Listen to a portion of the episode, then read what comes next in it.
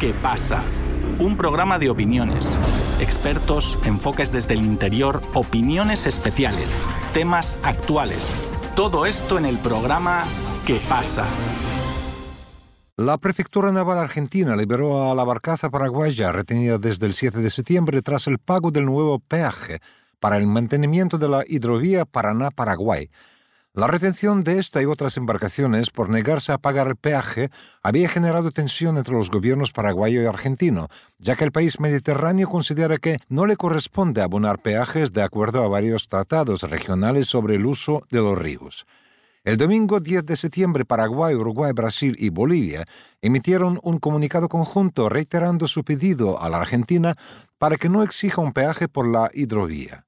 La liberación de la barcaza el lunes 11 coincide con la reunión de alto nivel entre autoridades argentinas y paraguayas sobre energía y el uso del río. Desde Buenos Aires, nuestro compañero Sebastián Tapia les ofrece más detalles. Muchas gracias, Víctor. El lunes 11 de septiembre, la barcaza paraguaya cargada con 2,7 millones de litros de combustible, que había sido retenida por la Prefectura Naval Argentina por negarse a pagar el peaje de la hidrovía Paraguay-Paraná, fue liberada y pudo regresar a su país de origen. Esta era la última de un convoy de 10 barcazas que fueron retenidas el 7 de septiembre y su empresa controladora, Mercurio Group SA, tuvo que abonar 27 mil dólares en concepto de peaje y 1.477 dólares por costas e intereses. La Administración General de Puertos de Argentina comenzó a cobrar el peaje para el tramo Confluencia Santa Fe Norte en enero de este año para costear el dragado del mantenimiento del calado y la balización del río. El 9 de septiembre, la Cancillería paraguaya convocó al embajador argentino, Oscar Domingo Pepo, para protestar sobre la retención de las barcazas y comunicarle que consideran que el cobro del peaje viola los acuerdos internacionales como el Tratado de la Cuenca de Plata de 1969. Al día siguiente, el domingo 10, Bolivia, Brasil, Paraguay y Uruguay emitieron un comunicado conjunto en el que consideran que el peaje ha sido impuesto unilateralmente, que la retención de las barcazas con combustible puede afectar fuertemente al Paraguay por su condición de país sin litoral marítimo y llamaron a suspender el cobro del peaje hasta que sea resuelta la controversia. Además del comunicado conjunto, el nuevo presidente paraguayo, Santiago Peña, anunció unas medidas unilaterales en respuesta. Por un lado, anunció que presentará ante el Tribunal del Mercosur una demanda por violaciones al Tratado de Asunción, y por otro, estableció que Paraguay va a retirar más energía de la represa hidroeléctrica de Yacyretá en el marco de una deuda de 150 millones de dólares que mantiene Argentina. En ánimo de resolver la disputa y evitar una escalada mayor, el lunes 11 de septiembre se reunieron varias autoridades paraguayas y argentinas en la ciudad de Asunción para discutir el tema del peaje y la energía de Yacyretá. Por el lado argentino participaron de la reunión Flavia Rollón, la secretaria de Energía, José Beni, el presidente de la Administración General de Puertos, Fernando Devido, director ejecutivo de la entidad binacional Yacyretá por el lado argentino, y el asesor del Ministerio de Economía, Raúl Pérez. Por el lado paraguayo estuvo el canciller Rubén Ramírez Lescano, la ministra de Obras Públicas, Claudia Centurión, el director financiero de Yacyretá por Paraguay, Federico Vergara, y otros funcionarios más. Tras la reunión, el canciller Ramírez no anunció ningún acuerdo definitivo, pero informó que se instaló una mesa de negociación y que luego se darán a conocer los resultados.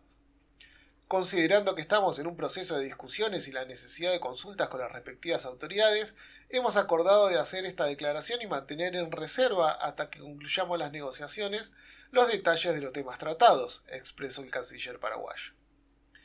Sobre este problema en la relación argentino-paraguaya conversamos con Mercedes Canese, quien es ingeniera industrial, docente universitaria, ex viceministra de Minas y Energía y asesora parlamentaria de Paraguay.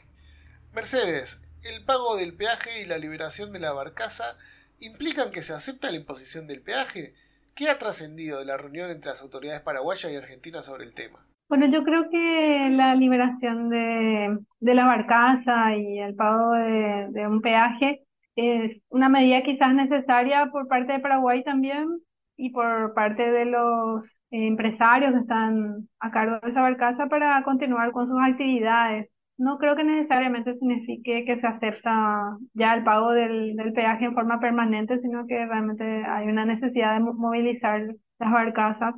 Y en relación a la reunión que hubo el día de ayer, estuve escuchando las declaraciones y no dicen nada porque dicen, estuvimos conversando y vamos a um, mantener en sigilo todo lo que estuvimos hablando hasta que podamos hacerlo público, pero en realidad no dicen nada, ¿no es cierto? Y quizás lo que sí tenga como un poco de repercusión acá, bastante, en Paraguay, es que Paraguay ha tomado, entre comillas, medidas unilaterales en relación a Yacyretá. Además del problema del peaje, el otro tema discutido es el aumento de retiro de energía de la represa hidroeléctrica de Yacyretá.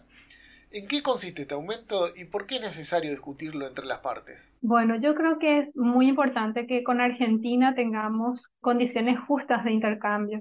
¿Por qué? Porque Yacyretá es una de varias hidroeléctricas que Paraguay puede construir con Argentina. O sea, Yacyretá ya está, pero además hay otros potenciales hidroeléctricos en el río, entonces se, se tienen que resolver los temas pendientes.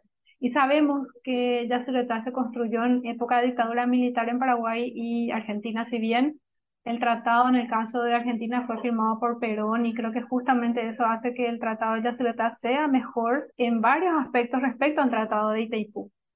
Pero después ya la ejecución de la obra fue en, en dictadura militar y ahí hay una deuda social, ambiental y hasta económica pendiente que tiene que ser resuelta porque la idea de la hidroeléctrica era que los aportes que dio el Tesoro argentino se paguen con la generación de energía.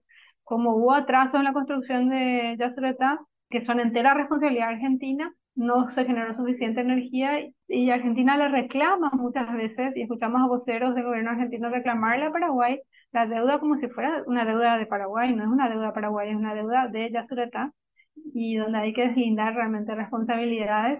Entonces, hay mucho que resolver ahí. Y una de las cosas que también se tiene que resolver y que forma parte del tratado es que, a diferencia del tratado de Itaipú, se habla en el tratado de la Secretaría del derecho de preferencia que tiene Argentina por la adquisición de nuestra energía.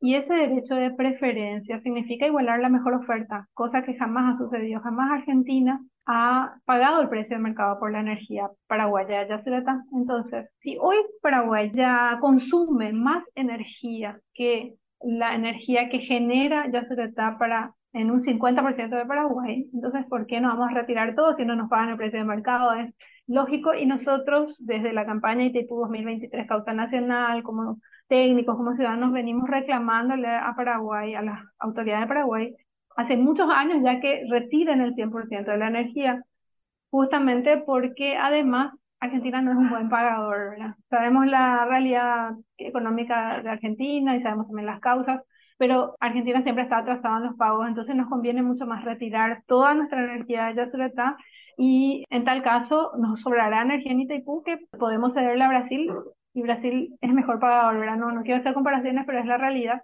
Y finalmente los países tienen que defender intereses. Entonces, para nosotros, que somos opositores este gobierno, lo cuestionable es que no lo hayan hecho antes.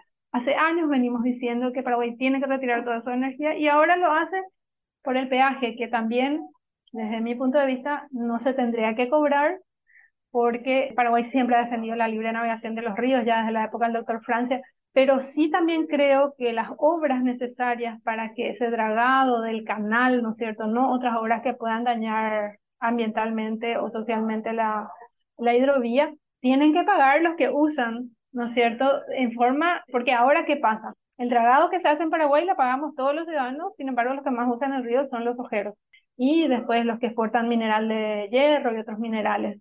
Entonces, ellos deberían indirectamente a través de los impuestos, que en Paraguay casi no hay ningún impuesto para las grandes fortunas, no hay, no hay impuesto a la exportación de soja, el impuesto a la renta es una miseria, entonces ellos que aporten con impuestos lo necesario para que se garantice la libre navegación también de la hidrovía, porque esas obras se tienen que pagar con eso, con los impuestos de Paraguay, con los impuestos de Argentina, etc. Con el cambio en la presidencia de Paraguay, ¿hay un cambio también en su relación con Argentina? Bueno, la política de los gobiernos que hemos tenido en los últimos años siempre ha sido una política de destruir los espacios multilaterales y de bilateralizar las relaciones, que creo que es un error enorme para un país pequeño como Paraguay. Y si bien Mario Abdo Benítez eh, era diferente a Santiago Peña, porque son personas diferentes, los dos son de, del mismo partido político y las diferencias no son sustanciales. Lo que sí creo que cambia un poco en estas circunstancias es que Santiago Peña está teniendo una política un poco más llamativa, que como, voy a llamarla así, llamativa, ¿no es cierto? Como que llama más la atención su política. En otras ocasiones los tratos siempre eran más cordiales, pero creo que lo hace también como una cortina de humo, a mi parecer. Y muchas personas, en forma quizás muy inocente, en Paraguay piensan que está haciendo algo muy patriótico, y si realmente hubiese tenido esa intención patriótica, ¿por qué recién lo hace ahora que hay problemas con el peaje? Porque no contrató y no retiró ya toda la energía paraguaya, ya se está desde el 15 de agosto. Una vez más, la integración sudamericana se enfrenta a los problemas económicos locales que generan medidas unilaterales.